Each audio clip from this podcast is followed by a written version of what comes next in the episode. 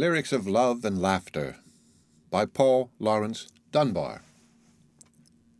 The Poet. He sang of life serenely sweet, with now and then a deeper note. From some high peak, nigh yet remote, he voiced the world's absorbing beat. He sang of love when earth was young, and love itself was in his lays, but all the world it turned to praise a jingle in a broken tongue. The End of the Poet by Paul Laurence Dunbar. Read by Rick Kishner for Lit2Go on the web at fcit.usf.edu.